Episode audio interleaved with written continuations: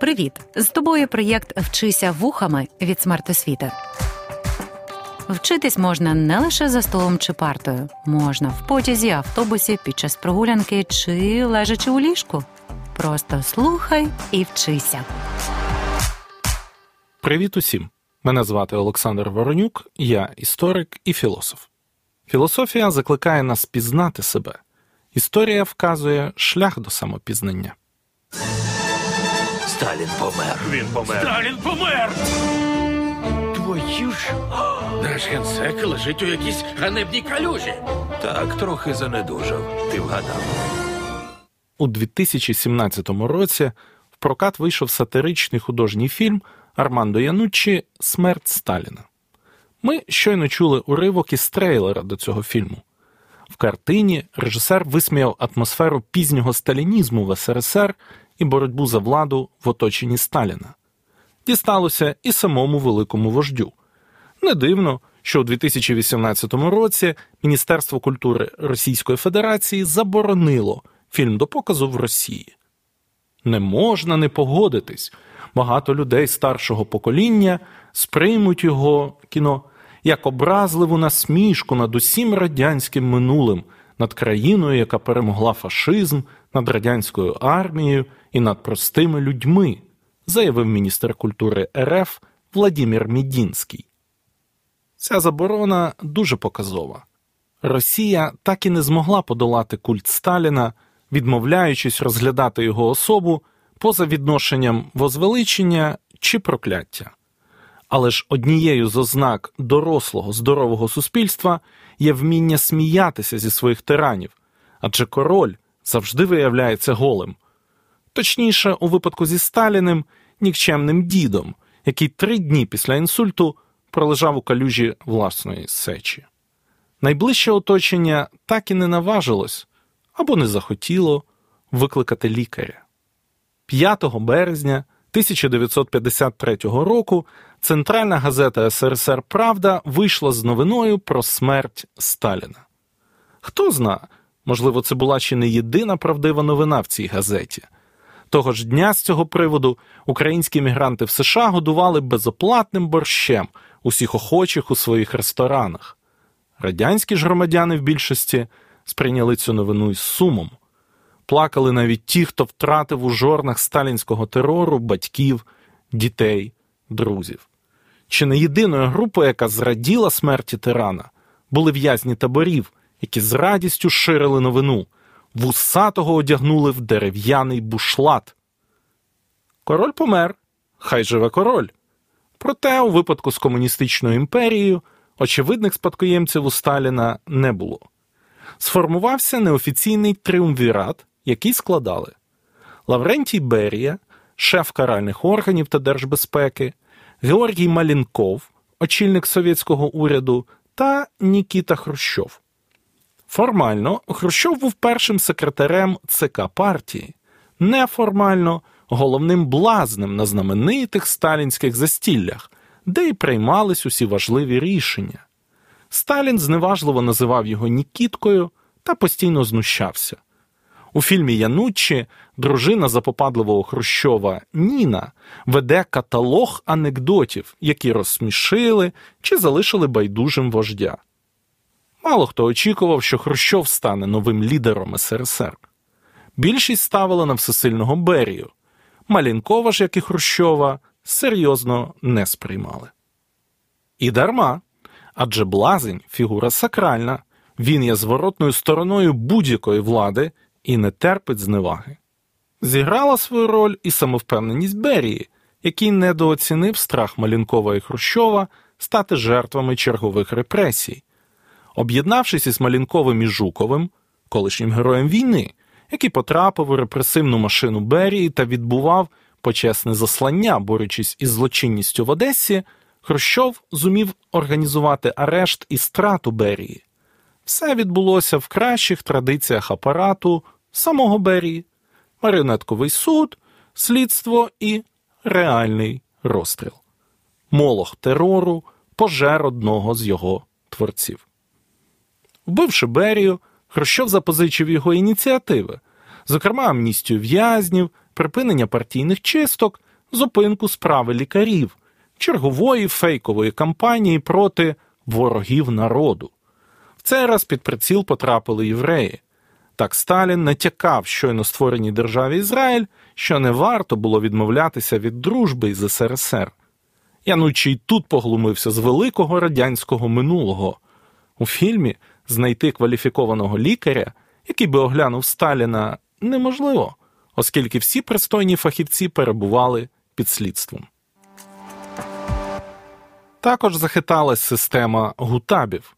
Це була держава в державі, система таборів примусової праці, де вороги народу спокутували свою провину перед совєтською батьківщиною. Після Другої світової війни табірна спільнота поповнилась представниками націоналістичного підпілля, зокрема й українського.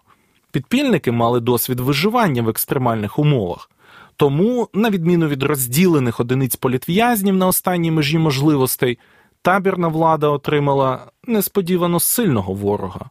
Самоорганізовані спільноти реальних противників совєтської влади, яких вже не залякати терором кримінальних в'язнів, урків. Протягом 1953-54 років системою гутабів прокотилася низка повстань. Одним із найбільших було Норильське повстання, очолюване серед інших українським в'язнем Євгеном Грицяком. Застосувавши методи ненасильницького спротиву, в'язні добились суттєвого пом'якшення режиму, а далі ліквідації самої системи.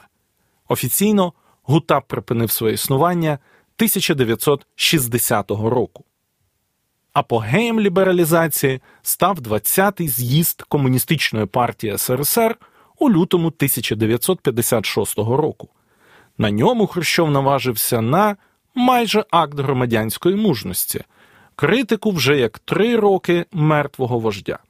В популярному анекдоті того часу Хрущов під час доповіді бігав до мавзолею перевірити пульс у Сталіна. Присутні в залі делегати втрачали свідомість, слухаючи про спотворення комуністичного вчення Леніна. Дехто, як голова спілки письменників СРСР Олександр Фадєєв, взагалі наклав на себе руки. Доповідь про культ особи та його наслідки мала стати таємною для західного світу. Проте вже через декілька місяців після виступу Хрущова повний текст помандрував на інший бік залізної завіси. Показово, що самим совєтським громадянам на це доведеться чекати трохи довше до 1989 року. До речі, не всі комуністичні держави схвально оцінили доповідь Хрущова. Наприклад, такого кроку не зрозуміли китайські комуністи. Хай там як, але СРСР прокотилась хвиля десталінізації. Вулиці, міста, названі на честь кращого друга усіх фізкультурників СРСР, змінювали свої назви. У 1961 році українське місто Сталіно було перейменоване в Донецьк. В країні запрацювали комісії з політичної реабілітації незаконно засуджених у роки сталінських репресій. Проте вони стосувались у більшості лише членів партії, вищого військового керівництва. Більшість жертв тем лишиться забутою. Наприклад, діячі розстріляного відродження, голодомор 1932-33 років. Тим учасникам українського націоналістичного руху, яким пощастило потрапити під реабілітацію, було заборонено проживати у західних регіонах України. Ще один популярний анекдот того часу так висміював реабілітацію. Посадили діда за бабку, бабку за онучку, онучку за жучку, жучку за кішку, кішку за мишку. Так от, мишку реабілітували. Цей насправді сумний анекдот виявив глибину проблеми десталінізації або ж відлиги, як назвав цей період письменник Ілля Еренбург. Комуністична ідеологія, на відміну від нацистської, не була піддана засудженню, відповідальність за злочини комунізму були покладені лише на Сталіна, який ніби як викривив, ніби як істинне вчення комунізму, ленінізм.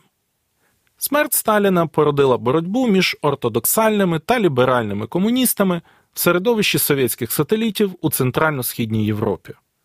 Відверті сталіністи на кшталт Клемента Готвальда у Чехословаччині чи Матяша Ракоші в Угорщині опинились перед дилемою втратити владу або ж перевзутись у антисталіністів та лібералів. Правда, виключно в межах однопартійної диктатури, що своєю чергою обмежувало ліберальність сформульованої 20-тим з'їздом проблемою, у якому ж місці комунізм повернув не туди. І як це виправити? А виправляти було що? Перехід до планової економіки та колективізація привели до дефіциту товарів, зростання цін та зростання норм виробітку. Останньою краплею в підконтрольній СРСР Німецькій Демократичній Республіці стало підвищення цін на знаковий для східно-німецького робітника продукт мармелад. 17 червня 1953 року в східному Берліні почались робітничі страйки. Поступово вони охопили інші міста НДР. Особливих докорів сумління за те, що влада робітників розганяє робітничі виступи, східно-німецькі комуністи не відчували. У Дрездені та Ляйпцигу повстання придушували танками. Жертвами повстання стало 300 осіб, ще близько 200 були страчені. Деякі щирі комуністи, як от драматург та поет Бертольд Брехт, заявили про свій розрив із комунізмом. Брехт написав такі рядки. Після повстання 17 червня секретар спілки письменників наказав розповсюдити на алеї Сталіна листівки, де було написано, що народ не виправдав довіри керівництва і може повернути її, лише подвоївши трудові зусилля. Чи не простіше було б керівництву за таких обставин розпустити народ і обрати собі якийсь інший? Західний світ висловив глибоку стурбованість, що стало важливим сигналом. У своїй зоні Європи СРСР може робити все, що завгодно. 20-й з'їзд призведе до другого антирадянського повстання у соціалістичному таборі, цього разу в Угорщині. 22 жовтня 1956 року студенти технічного університету в Будапешті оприлюднили маніфест під назвою «16 пунктів. І якщо з економічними реформами можна було змиритися, то вимога провести вибори на багатопартійній основі перетинала червоні лінії. Угорська компартія навіть пішла на компроміс і відновила на посаді прем'єра лідера ліберального крила Імре Надя. Проте подальших протестів це не зупинило. Як і в східній Німеччині, в Угорщині СРСР зіткнувся зі дзеркальним ефектом. Угорські повстанці, студенти, робітники створювали ради, ті самі органи влади, яким закликав дати владу Ленін у 1917 році. Тож радянська влада придушувала повстання рад. 23 жовтня 1956 року радянські війська увійшли до Угорщини. Надь намагався стримати протести, проте угорські події викликали ефект доміно. Студентські протести почались у комуністичній Румунії, революційні настрої мала й болгарська інтелігенція. Хрущов не хотів виглядати слабким в очах Заходу, тому жодних шансів угорська революція не мала. Надь пішов на крок відчаю, оголосив про вихід Угорщини з Варшавського договору, совєтського аналогу НАТО, та про нейтральний статус країни. Він навіть попросив про допомогу в ООН.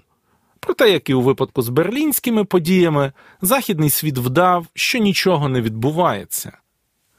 США не готові розв'язати війну, щоб витіснити радянську владу з країн сателітів, зазначалось у аналітичній записці Американської ради національної безпеки.